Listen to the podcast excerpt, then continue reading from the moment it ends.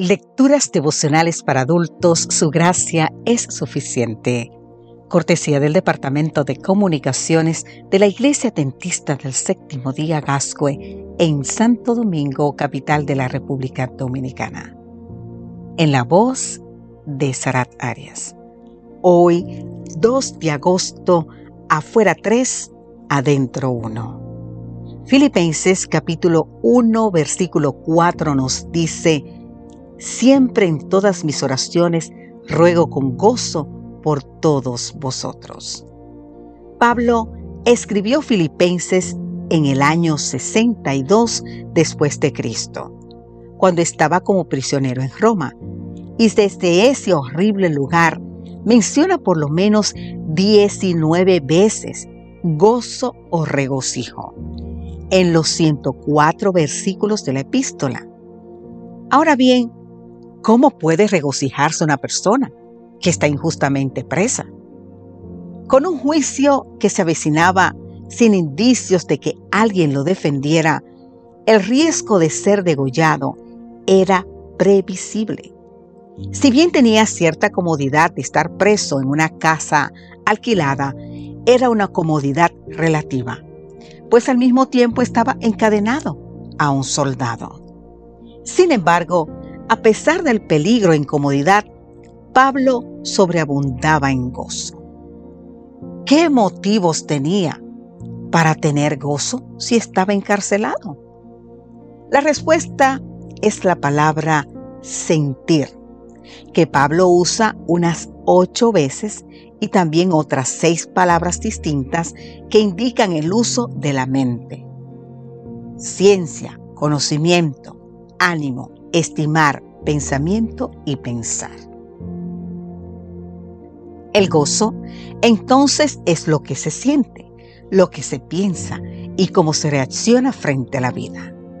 No es autoayuda que convence que todo va a salir bien. No. Pablo muestra que quien tiene plenamente a Cristo tiene un sentir, un pensar, una actitud y una respuesta diferente que no depende de las circunstancias. Por eso, en la Biblia, el regocijo es contentamiento, satisfacción, alegría, paz, serenidad, fe y esperanza.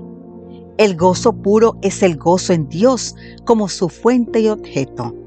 Dios es el Dios del gozo y el gozo del Señor es fortaleza, porque en su presencia hay plenitud de gozo. El gozo es un don divino, es la respuesta del alma al Evangelio y es un fruto del Espíritu. Como don de Dios, el mundo no conoce el gozo. Por eso el creyente puede regocijarse aún en aflicciones y sufrimientos. Como dijo D.M. Edwards, el gozo no es alegría sin oscuridad, sino la victoria de la fe.